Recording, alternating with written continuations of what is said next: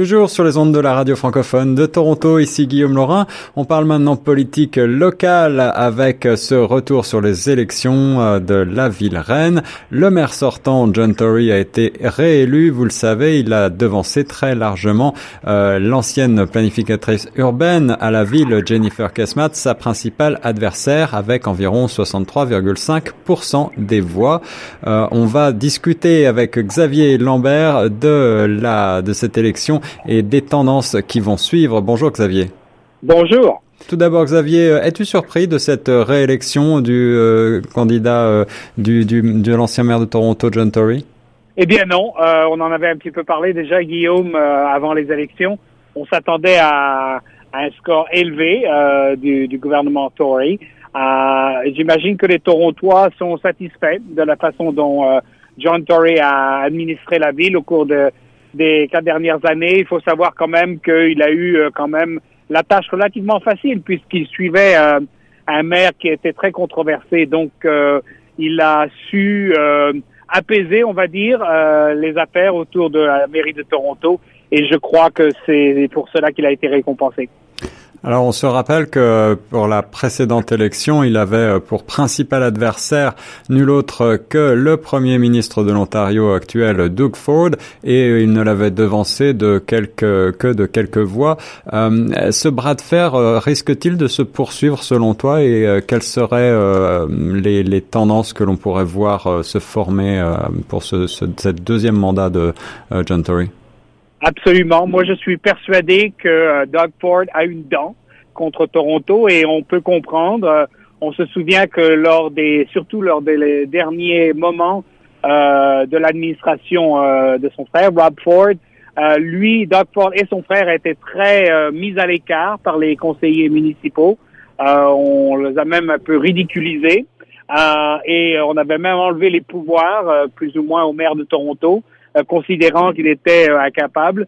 Il y avait des projets comme par exemple le casino au centre-ville et des choses comme ça qui ont été complètement anéanties par les conseillers municipaux. Donc Doug Ford a certainement un esprit de revanche contre quelqu'un qui l'a battu aux élections et un petit peu aussi contre les gens du centre-ville de Toronto.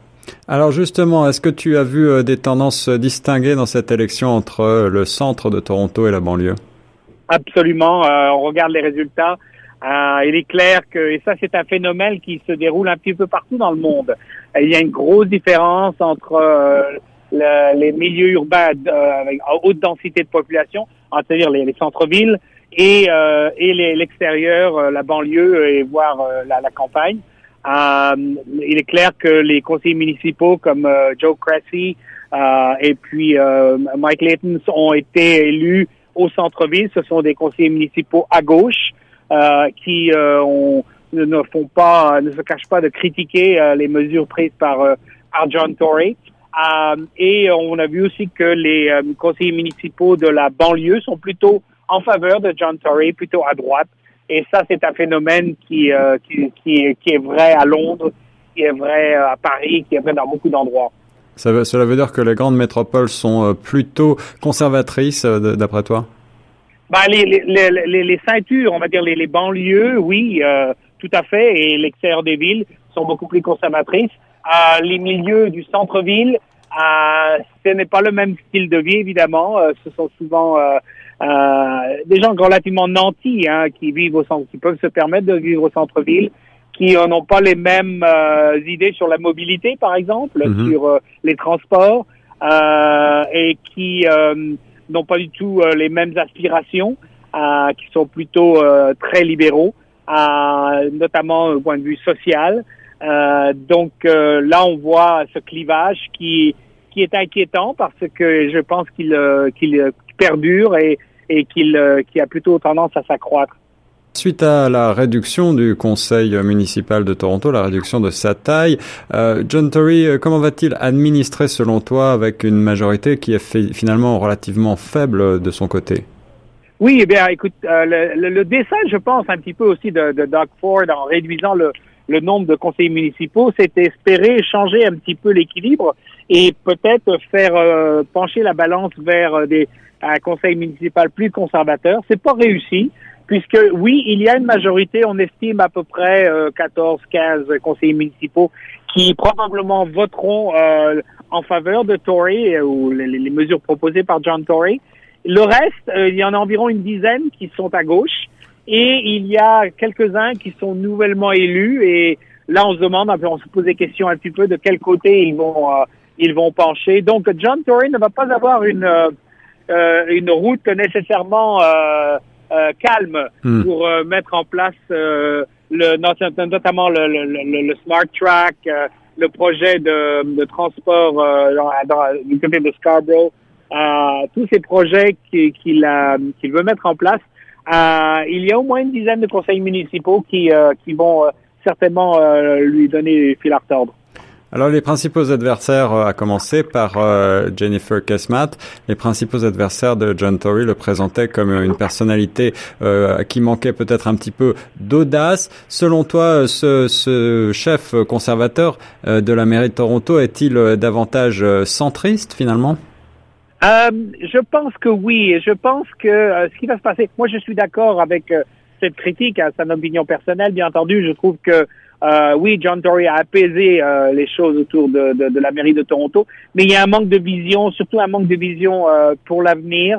Il y a des défis de taille dans les grandes métropoles comme Toronto. Le transport, le logement, la santé mentale sont des choses qui sont importantes. Et je trouve qu'il a manqué un petit peu de vision, d'idées. Ceci dit, il va faire face à un premier ministre de l'Ontario plus conservateur que lui. Mm-hmm. Et j'ai l'impression que oui, John Tory va probablement paraître centriste par rapport aux idées de Doug Ford. Je vais en citer quelques-unes. Par exemple, Doug Ford voudrait faire passer le TTC, ou du moins le métro, sous l'égide de la province. Il veut installer des casinos au centre-ville de Toronto, notamment le projet qu'ils avaient là où je me trouve en ce moment, justement, à Ontario Place. Alors, donc, pour source de revenus, mais à mon avis très qui pose vraiment question d'éthique. Oui. Donc, je pense que Tory va paraître, du moins, plutôt centriste par rapport à ces idées que je trouve un petit peu inquiétantes qui viennent de Queen's Park. Merci Xavier Lambert de nous avoir fait part de tes points de vue sur cette élection et cette victoire donc du candidat sortant, le maire John Tory. On reste sur les ondes de choc FM 105.1.